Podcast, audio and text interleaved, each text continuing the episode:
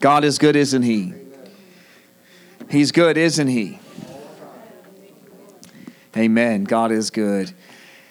And I'm excited to be here. Who else is excited to be here today? Amen. God's got a plan and a purpose for you. And He has a plan and a purpose for this very day. Amen. I just want to jump right into this. A lot that I'd like to say, and just want the Holy Spirit to lead. And I just want to continue what I've been preaching about. This would be week four. I encourage you to go listen to the podcast. If you've missed some of these weeks, go and listen to the podcast. You can get on our website, nnc.faith, uh, and it's also on iTunes, uh, NNC, No Name Church on iTunes.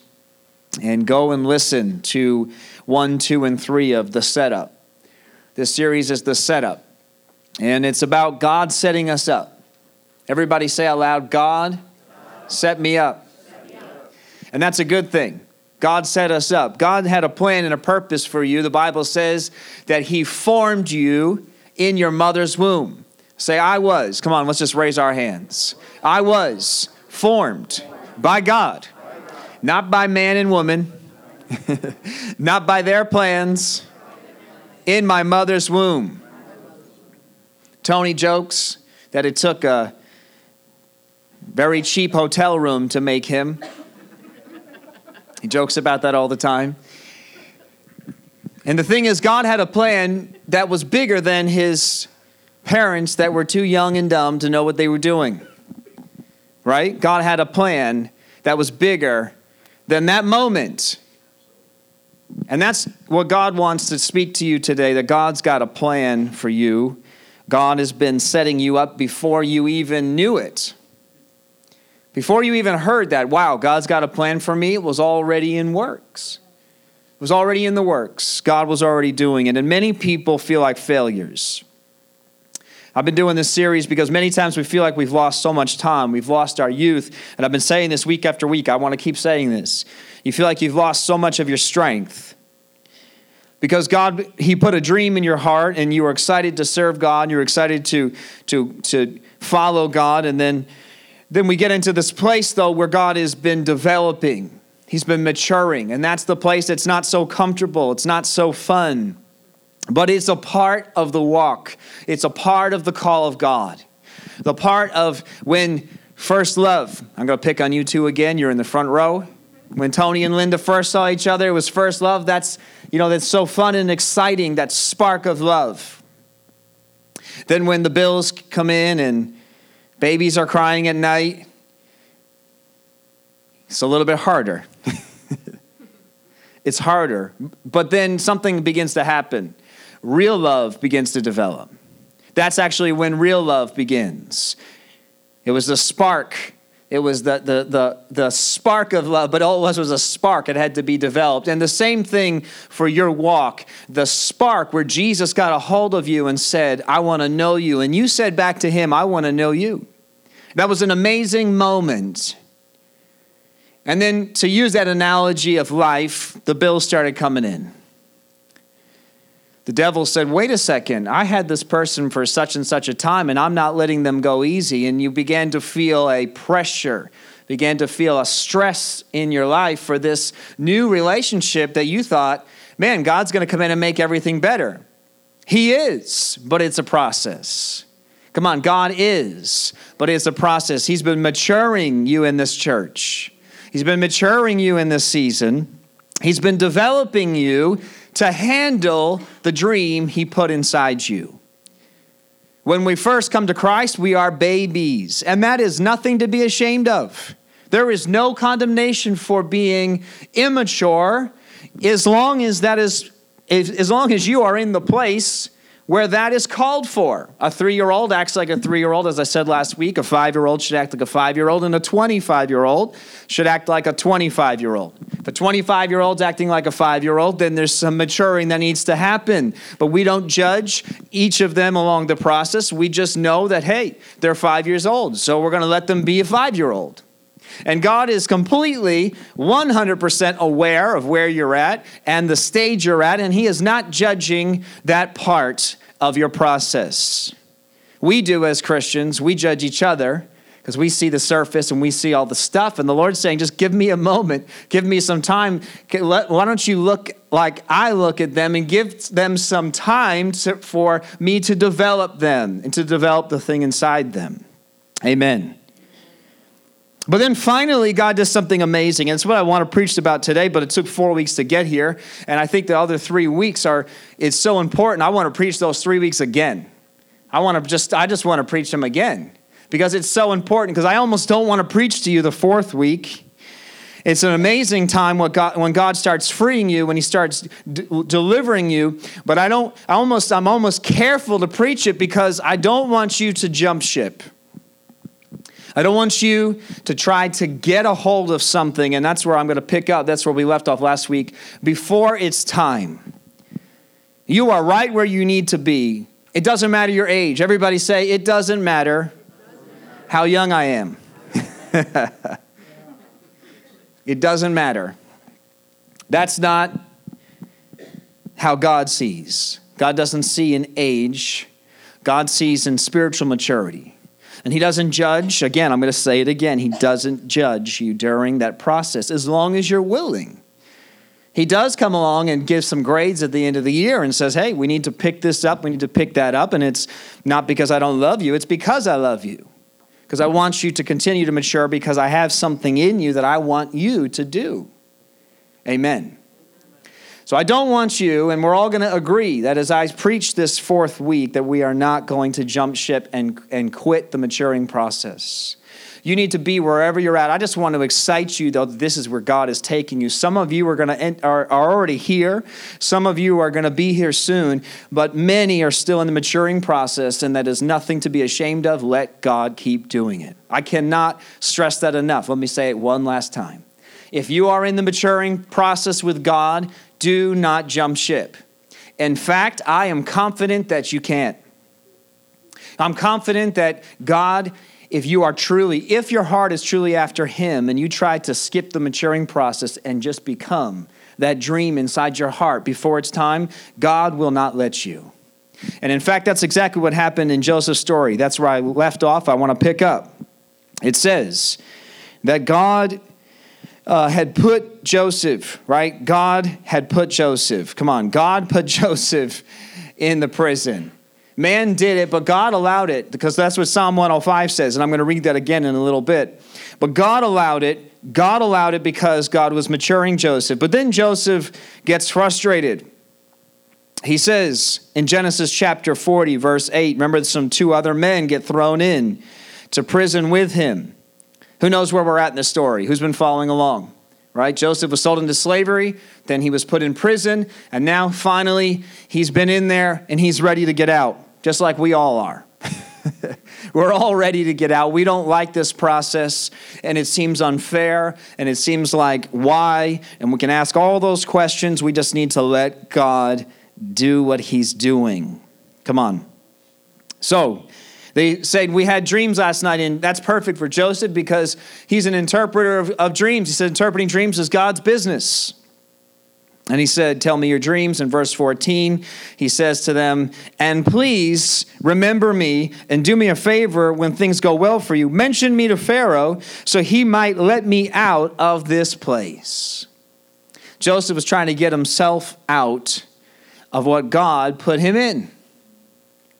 But the Bible says, it says, actually, let me read verse 15. And I said last week it was because it was the maturing God has a maturing time in you. He's doing something in you. He's doing something in this church. He's doing something in this nation. He's doing something in the world. Come on, Jesus came at exactly the right time. They were saying for 2,000 years or 3,000 years, when is this coming? When is this coming? When is this coming? And then the right time came. And the same thing goes for now that we're saying, when is this coming? When is this coming? When is this coming? He is coming at exactly the time that he planned.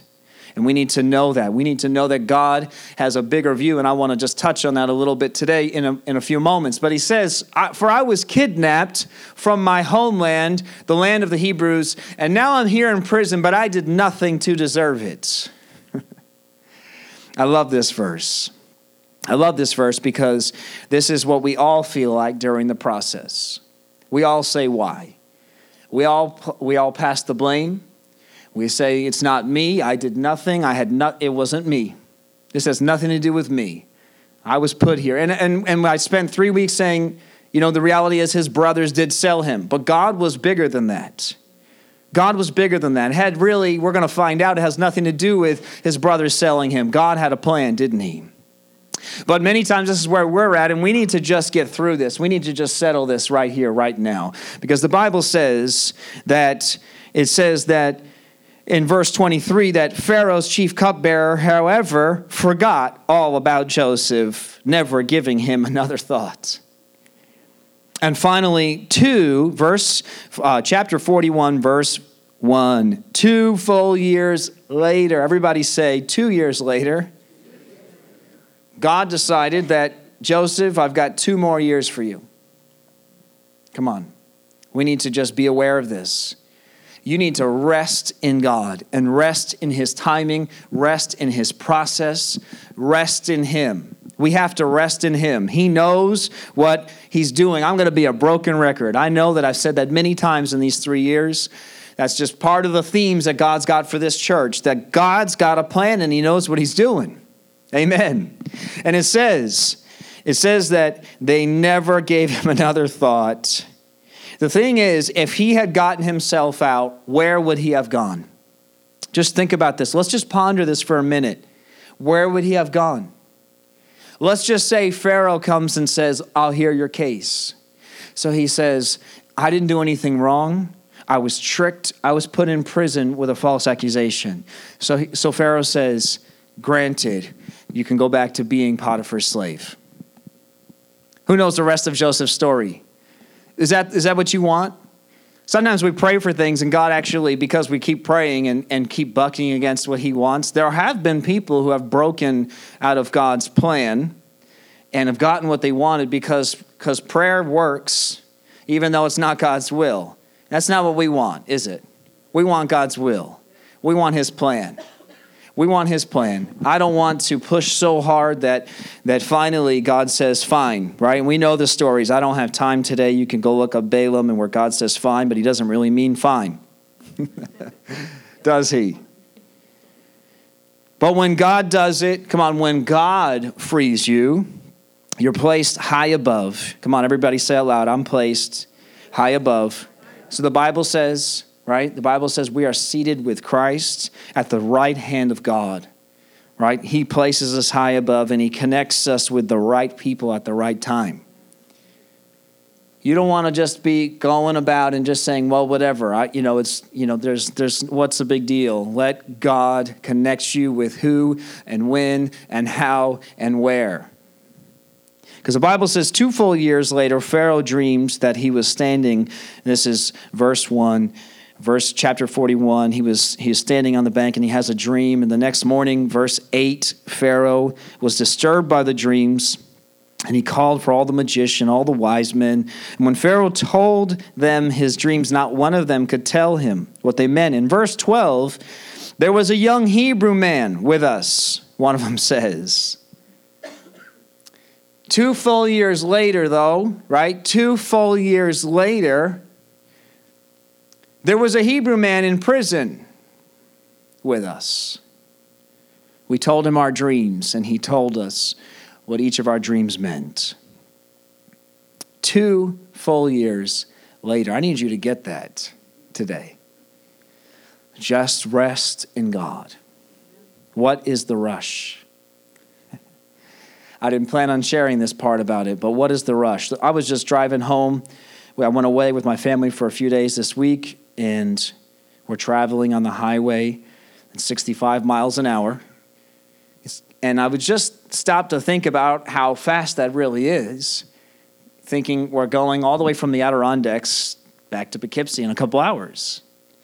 And the fact that it would have been a wagon for uh, not that long ago, only a hundred something years ago, would have taken you days. And I just, the Holy Spirit just dropped in my spirit. He said, Before there were cars, how did people preach? And it was such a revelation that I just needed to hear. I, I didn't even feel like I was rushing anywhere. I was actually just sitting in the right lane more this this trip than ever. Just like whatever. There's a lot of traffic, and I have a big, really long, so I'm just going to stay in the right lane and just hang. And it was such a revelation that, you know, just a hundred some years ago, to just to, for a preacher to go travel to another event took him weeks now we feel like we need to we need to go go go go go. We need to run run run. We need to get on a plane. We need to get in the car. We need to do this. We need to do that. We think we're doing all these great things for God, and God's just like slow down. That's the world's pace. And the world has a way, and it's like, get me out now, get me there now. I want to get there now. I want to get what I need now. I want to be freed now. I want this now, and I want that now. And the Lord's like, wait a second. Don't be fooled.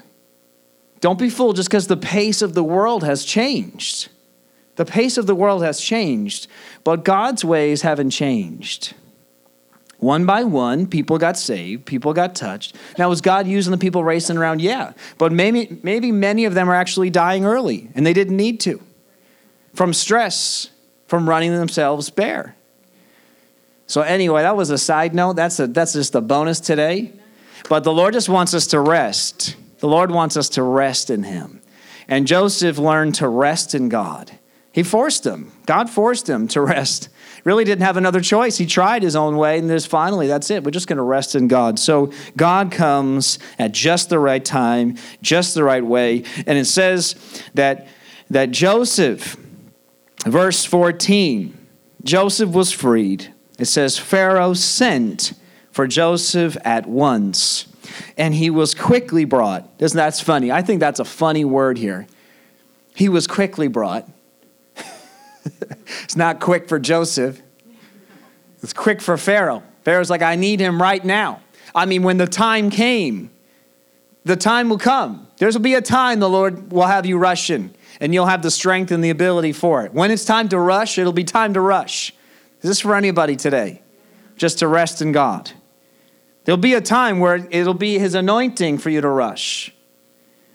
I just thought that's really funny. Two full years later, but quickly they bring him. And uh, it says, and he shaved his, and he shaved and changed his clothes. What a shame. Ah, sorry, Joseph. Changed his clothes, and he went in and stood before Pharaoh. Just like that. Everybody say, just like that. This is 13 years in the making. Everybody say, 13 years in the making and in an instant. Come on, in God's way and God's timing, you've been prepped, you've been tested, you've been tried, you've been matured, and you are in the right place at the right time with the right people by God's plan. Psalm 105, I want to read this again. I've been reading this each week, and it sums up the whole story in just a few verses. Psalm 105, verse 16 says, God called for a famine on the land of Canaan. God called. That He there, capital He, stands for God. God called for a famine on the land of Canaan, cutting off its food supply. Then, verse 17, he sent someone to Egypt ahead of them, Joseph. So God sent Joseph ahead who was sold as a slave, which means that God knew that that would happen and allowed it because it's exactly what Joseph needed for 13 years ahead of him to be who God needed him to be. And it says in verse 18, and God was okay with this. This is stuff that we just need to get. We don't need to understand it, but we need to get this. Come on, Christians. God loves us. He told us he, he loves us. The epitome of Jesus is love. Jesus said, What greater love is there than to lay one's life down for another? Which Jesus did, showing us that he had the greatest love you could ever have. He is love. And so when God sent Joseph ahead in verse 8, when we read verse 18, God was aware of this. And we don't understand everything, but we understand that God uses all of it. He taught Joseph submission. He taught him to that he there, there's nowhere to go, there's nowhere to run. You could try, you know, you could you I could have left you home and you could have ran all over the place and just wasted 13 years of your life. Or you can learn from me to clamp you down. Come on, there's an amazing story about some horse. I got. I'm going to find it for you, church, about some horses. Everybody say, remind me about the horse story. It's an incredible story. I'm going to look it up. I'm going to find it for you. I know the story, but I just don't have the time. But I, I feel like I need to bring that story and read it to you again. And anyway, God was aware, verse 18, of what was happening here. But verse 19 says something spectacular. Everybody say out loud, until the time. There was a time that was ordained the famine was ordained. Joseph was preordained. Come on, the famine hadn't even happened yet. In fact, you don't even, if you don't, haven't read this story in your Bible, you don't even know about the famine yet. hasn't even happened yet. It doesn't even happen for another seven years. 20 years ahead of this famine, God sent Joseph and you're questioning, man, what is going on in my life? Why am I here? Why has this happened? Why did this person and that person and this church and that pastor and so on? And God's like, you need just need to hold on. Just just take a chill pill. Do we need maybe I maybe you need with Joseph, I'll put an iron collar, you're not gonna like that, but is that what you need? Because I'm looking 20 years ahead. 20 years from now, you don't understand this moment, but 20 years from now, you're gonna be thanking me thanking me. Thanking me, God. Well, he does, in fact, and we're going to read that. It says, until the time came. There was a time that was ordained for Joseph, for the dream that God gave him, which put him in the very place he's in Come on, the dream put him in that place. His brothers, because of the dream, put him in slavery and in prison. And the time came for God to fulfill. And it says, the Lord tested Joseph's character. And in verse 20, after the testing, everybody say, after the testing, Pharaoh sent for him and set him free. The ruler of the nation opened his prison door. And Joseph was put in charge of all of the king's household. He became ruler over all the king's possessions. He could instruct the king's aide as he aides as he pleased and teach the king's advisors. Some nobody who's not even Egyptian, this young Jewish boy who was a slave and a prisoner, is going to teach the Pharaoh, that would be at this time in history the greatest king of the whole world. Egypt was the top of the world at this time, and this slave boy is going to teach the king's advisors. Come on. How could Joseph have ever possibly, he could have spun his wheels his whole life, just burning rubber, trying to make it happen in his life, trying to make something. And he, he could have done it in the name of the Lord. He didn't have to say, I'm going to I'm going to go choose the world. I'm going to do it for God. I'm going to go, God gave me a dream. You don't understand, Pastor, but God put a dream in me but God put something in me and I know who I am. That's fine, but let God's plan play out. Does that make any sense? Anybody?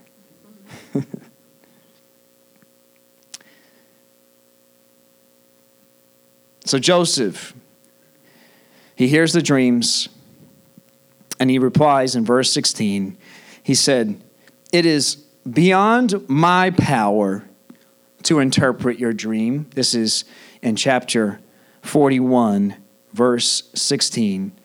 It is beyond my power to interpret your dream. But God can tell you what it means and set you at ease. Joseph, through the testing and through the trying, he came to the place where it's not me. Come on, everybody, say it out loud. It's not me. The beginning of the story, his brother said, Are we going to bow down to you? Listen to the dream I had. And he tells them about all that he could be, all that he would do. Now, at the end of the trial, this is what comes out of a mature believer's mouth. Every mature believer, this is what will come out of their mouth. It's beyond my power. It's not me. Joseph said, i will be the first to tell you. I'll interpret your dream, but it's not going to come from me. I'm going to do what you're asked, but it's not me. I'm just, I'm just a carrier of a message. I'm going to have, I have the answer because only because God is going to put it in me. And he learned that submission. He had learned to submit to God. And it's not a fun process. There's nothing really fun about being a slave and about being in prison. But God used it to teach Joseph to be submitted. Jesus Christ, the Son of God, went through the same process. Jesus said, I only say what the Father tells me to say. I only do what the Father tells me to do. And then you, you could quickly, you're saying, wait a second, but that's Jesus, Pastor. That's Jesus. Yes, but Jesus, the Bible says, was tempted in every single way that we are, so that his blood, when he paid the price, would be fair which means that when he said only what, G, what the Father was telling him to say through the Holy Spirit, and when he did only what the Father told him to do through the Holy Spirit, that was a submitted. He was tempted to do things in his that because that's the Bible. Because that's if we're going through it, who's been through that? Let me show you. I, will just let me show you what kind of Christian I am. Don't be. I don't want to get off on a rabbit trail. We don't need to show anybody anything. We just need to be representatives of Christ. Let Christ show people who he is through you. He was tempted, the devil tempted him three times to try to get him to get it in his own strength, but he had submitted to God and to the word of God. So finally, Joseph interprets these dreams and he tells them there's going to be a great famine for seven years. But he said, but seven years before that, there's going to be a chance to save up, to store up. So Joseph tells Pharaoh that it needs to begin now. And so in verse 37, it says that Joseph's suggestions were well received by Pharaoh and his officials. So Pharaoh asked his officials, Can we find anyone else like this man? Who is this guy? Who is this Joseph, this Hebrew slave? In fact, I don't have the time, but if you read ahead, you're going to see that even though Joseph gets elevated, the Egyptians won't even eat with the Hebrews. they won't even eat with them because they're so they hated them so much. And this guy is a Hebrew. and he's and and he says he says, Is there anyone like this? Anyone else like this man so obviously filled with the Spirit of God? It's a process to get filled with the Spirit of God. The Spirit comes immediately and fills, but it's a process really rather for the Spirit of God to be evident outside of you. He immediately begins to work inside you but the process is Him getting out of you, letting Him out. Come on, we need to let the Holy Spirit out of us. And it might not be in a way that you thought it. It might not be in the words or the plans or the purposes and what you thought, but God wants to get out of you. He wants to get in you first. He wants to do a work in you, and then He wants to get out of you for others. And then Pharaoh said to Joseph, verse 39, since God See, even Pharaoh recognizes it. When you're truly shining for Christ, the world will recognize it that it's, it's not you. It's not you. This, this guy is obviously with God. This lady is obviously walking with God. And it says, Since God has revealed the meaning of the dreams to you, clearly no one else is as intelligent or as wise as you are. When did Joseph get trained in wisdom and intelligence, being a slave? In being in prison? When? What Bible school did he go to? What church? I, I, I want to be careful. I'm, I'm not going to say that. Where did he learn to be wise and intelligent? By the Spirit of God. And how did the Spirit of God teach him? By being a slave and a prisoner. So, wait a second. Are you telling me, Pastor, that God uses the worst time in our lives to set us up for the best time of our life? And if we're not willing to let God do what He needs to do in that time, we won't be ready.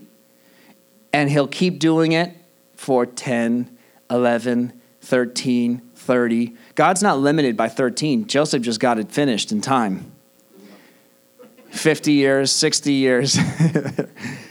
God will take as long as He needs to because the thing He put in you is so big. Come on, I need you to get this. We're scared to say these things because we've seen people twist. If you've been in the church, you've seen twisting, but you need to know this is the Bible.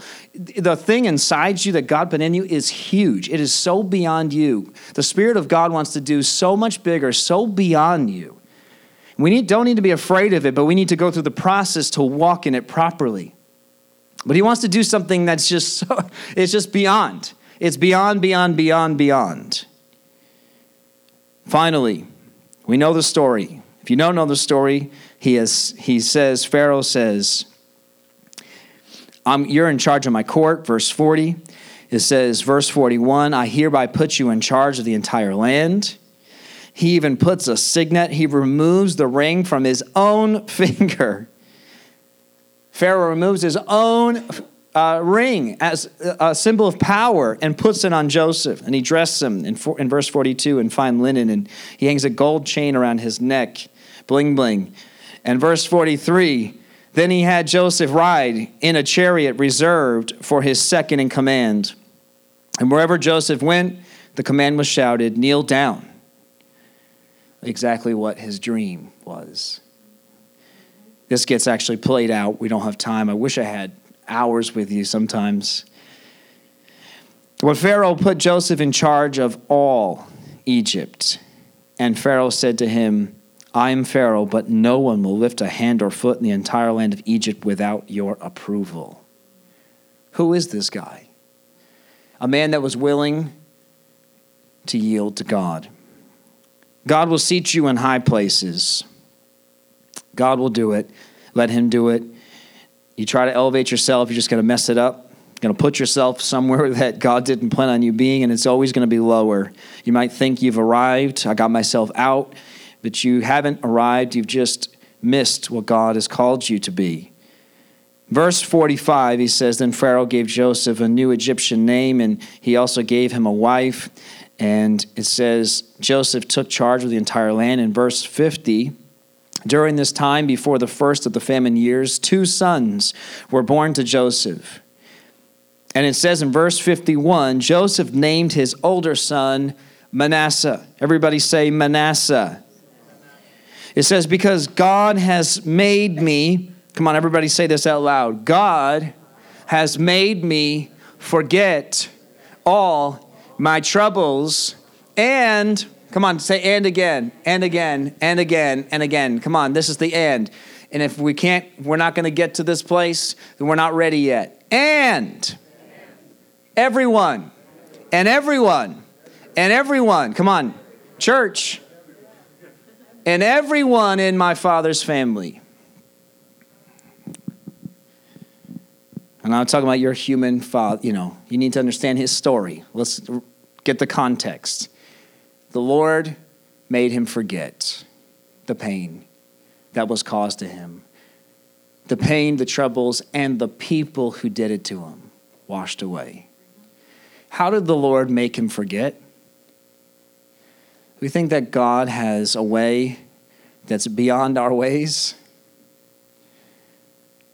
God, so Joseph suffers because of what was done to him, and yet God is able to use it to teach him and train him and prepare him and mold him and shape him. And then God supernaturally says, Okay, I used it to train you, but now that you're, that you're mature enough, we're just going to wash away. We're going to take all the pain, all the, all the stuff, and we're just going to wash it away from you. And it says that he named his second son Ephraim. It says, Because God made me fruitful in this land of my grief. That's what God wants to do in your life. This is the culmination of the process that He's doing in each and every believer. Doesn't mean every single believer is going to go and become Trump's secondhand man or woman, okay, or whoever the, the king or the president is at that time. That's not what God is saying. This is not, this is not about you becoming wealthy or you becoming uh, famous, or it's just that God will elevate you to a place that is so far beyond what you could possibly imagine and, and so far beyond what you could ever make yourself. And the time and when he does it, come on, this is the key. When he does it, it you know that you know that you know that it wasn't you. You don't need the approval. You don't need the bling bling. You don't need the gold chain. You don't need the ring. You don't need the robes. But God will even do that. He'll even bless you there as just because he loves you. But even that, this story, everybody say, the story's so much bigger. It's so much bigger. Has really, this is just the beginning of the story that God is doing. It's just the beginning. It's so much bigger than Joseph. Everybody stops right here. Joseph was in the pit, he got to the palace. God took him through something and made him something, and he arrived, and then that's it. He just rested and, and he was free, right? No. God gave him rest. He had, he had learned rest, and then, he, and then he gave him, he learned to rest when there was no rest around him, but then he gave him rest around him too, because now he could handle it. Because now he didn't, what happens when we get, when we get, we go on vacation mode, we just forget about everything responsible. But when maturity happens, right, we learn maturity. It's just human beings. Let's just push God aside for a moment. Just talk about just a human being and maturity. There comes a time where you realize, okay, yeah, I'm on vacation, but but and I'm gonna rest, but I'm still thinking like, okay, I gotta go home, I gotta do this when I get home, I gotta do that. And and really that's not necessarily such a great vacation, but that's reality because you become mature. When you get to the place where God brings rest in your actual surroundings. He doesn't allow it around you on purpose so that you have to learn an internal spiritual rest. So that then when the actual rest around your life happens, you don't go into vacation mode and just say, well, whatever. I, you know what? God delivered me. He did something amazing in me, and look at me, and I'm so amazing, and I conquered everything, and I'm so great, and I'm Joseph, and, and I'm the king's right hand man. None of that. Because God has a bigger plan than that. God has a bigger plan than that.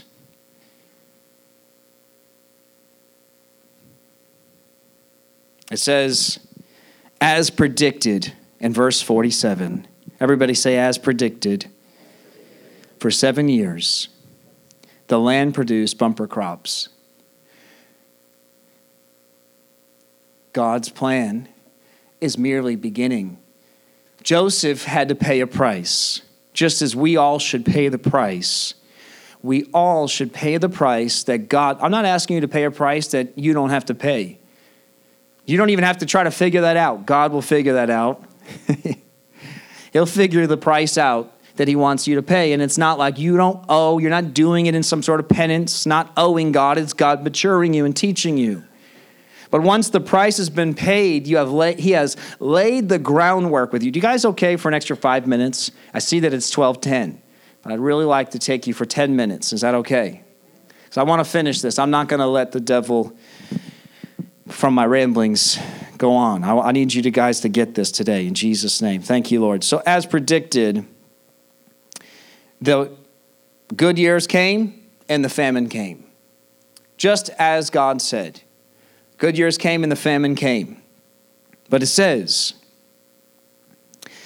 in verse 57 of chapter 41 and people from all around came to Egypt to buy grain. They all came to buy grain because the famine was severe throughout the world. And verse 1 of chapter 42, Jacob heard that grain was available in Egypt, and he said to his sons, Why are you standing around looking at one another? I have heard there is grain in Egypt. Go down there and buy enough grain to keep us alive. Otherwise, we'll die. The Bible says that the very brothers that sold Joseph into slavery, and now the famine has occurred. So this is somewhere in the, ra- the realm of 20 to 21 years later. Joseph is approximately 37 to 38 years old now. And his brothers, the very brothers who put him in slavery, are going to come. And you know the story. I would love to just read it all to you. I won't take that time. They come and they bow down because they don't recognize him. He's all probably dressed up in Egyptian stuff now. That's what it says. He was dressed like they don't recognize him. It's been 20 years. And the very thing the dream says, they bow down before him, just like the dream. But it wasn't Joseph making anyone bow down to him. In fact, throughout the story, it's a bit of a story, and I encourage you to go read it. It's in the chapter, it's in the 40s of Genesis, Genesis 40s. Read the whole story. It's a bit of a process, but it actually is breaking. Joseph is not he's not watching them bow and saying, you know, he has the power at this moment. Joseph had the power as soon as he saw his brothers. And we already read it, and I read it to you on purpose. Pharaoh said, There is nothing, no one and nothing gets done without your approval, which means Pharaoh would have never even blinked if these Hebrew people came and then uh, Joseph says, and kills them. I really needed to get here because this is the whole point of this sermon. When God finally gets you to the place that He called you to be, the process He took you through was not so that you would appreciate what you have now. That's just a bonus. And you don't even care about it. You're thankful to God that, he, that for all that He's doing to you now in your, in your land of peace and in your time of peace, and that and you've been matured. But the story is so much bigger because his brothers and his father and, and so on, the rest of the family, is starving. Even in this valley. In fact, Annie, you didn't even know it. I had a whole little paragraph just in my heart written down of the summation of these four weeks. And it's the fact that Jesus is saying, Come to me, all who are thirsty. Come to me, all who are hungry. Jesus ends up, he, there's a time, and the Bible says that God ordained it, where there's nothing to eat, there's nothing to drink, there's a starvation in this very valley that we live in. People are desperate. They're so thirsty, they're so hungry. Now, the story's interesting because at first they come and they try to come and they take some supplies back. They try to take some supplies home. And this is so interesting because that's kind of, I believe, in this valley, the time that we're in now is that the, the valley has been, it, it, we're in a time of drought. And, and they're hungry and they're thirsty, but they're just kind of dipping in. They're coming, they know where. People are just starting to come into the churches and starting to grab a hold of something, trying to take something back home with them, but there's just not enough sustenance it's not a solo Christianity. You can't do it solo. But God has set those that have stayed. Who knows, brothers and sisters, that have left the church?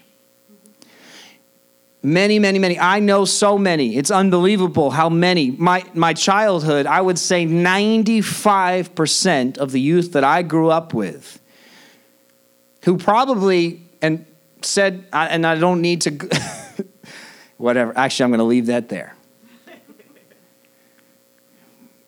95% of the youth that I went to church with is gone in the world. And so many churches, I've been through many, many, many churches since then. Many. And I've watched so many come and go. But God's bringing them back. God's causing a spiritual drought on purpose. And you who stayed, don't get in pride. Don't look at your brothers and sisters who are coming back in pride. We need to get rid of all of the junk. The Lord's been doing it, He's been diligent to do it. Who knows? We've been going through that. diligent to get all the past, the people. Come on. It's the person that matters. It's the people who matter. God loves his people, and he loves all of those that sold you into slavery. God loves everyone that lied to you. God loves all the people that abused you. God loves every single one that hurt you. God loves every pastor who promised and then didn't fulfill the promise, so he said. God loves them just as much as he loves you. And what the Lord is looking for is a return. The Lord's going to do it. You're going to start to see, I believe it's already beginning. People are going to start returning to the church, returning to the churches. And what we need to be right now is God is, God's, many of you are going to start to, God's going to start to free you from the stuff that you've been in. He's going to free you. Many are still in the process. Just let the process just keep occurring. Just let it keep going. Just let it keep going. I'm going to say it again. I started the sermon with that. Don't skip, don't jump, and don't look at others. Don't look at anybody else in this church or those coming in. Don't look at anyone else and judge them by your own life or some sort of standard that we create. Look through Christ's eyes. Is this making any sense? I'm closing. I'm coming to a close here. Joseph breaks it says in chapter 45, verse 2, he broke down and wept. And he wept so loudly the Egyptians could hear him, and word of it quickly carried to Pharaoh's palace. In verse 3, he said, I am Joseph, he said to his brothers. And he said, Is my father still alive? But his brothers were speechless. They were stunned to realize that Joseph was standing there in front of them. Please come closer, he said to them. So he came, they came closer, and he said, Again, I am Joseph, your brother, whom you sold into slavery in Egypt. So he tells them, he tells them, You sold me into slavery, but he's, he has zero, zero of his flesh left because he says, He said, But don't be upset and don't be angry with yourselves for selling me to this place. It was God who sent me here ahead of you to preserve your lives. Wow. Those that have stayed faithful to God, those that have stayed that God has been working on and doing, the Lord's going to bring others in. And we need to let God finish what He's doing so that we have the heart that says, I love you, I don't judge you, I could kill you right now. You know, you can kill people with your words. You can cut them right down, and it's more painful than a death, physical death. But I love you. And it says, God sent me ahead of you, verse 7, to keep you and your families alive and to preserve many survivors. God sent me here, not you. He emphasizes it again in verse 8. God sent me here. It was God. Everything that was done to you, all the hurts, all the pains, all the stuff, God allowed it because it has created a true Christ, a true Christian, a true believer, a mature believer. And finally, as we know the story, Pharaoh hears the story and he says, I want you to come. And he says, verse 18, I want you to give him the very best of the land. Come on, God wants to restore so many things that were lost, so many things that were broken, so many things that were destroyed in this valley. God is restoring. We have to be mature enough so that as they come, we love them and don't judge them. And God wants to give them. He says, I want to give them not Joseph, not us, not who, the ones who paid the price. I want to give them the very best. Give them the very best. God wants to give them the very best. Amen. Amen. Amen. And look, at I kept you. See, I got one minute left. I'm watching that clock. It's been it's been nine minutes. You see this right here? This was on the ground as I walked in. There's such simple things of God that are so amazingly beautiful.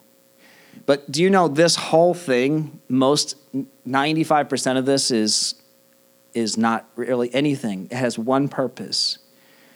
This thing flies off the tree. This little helicopter part, right? We call them helicopters.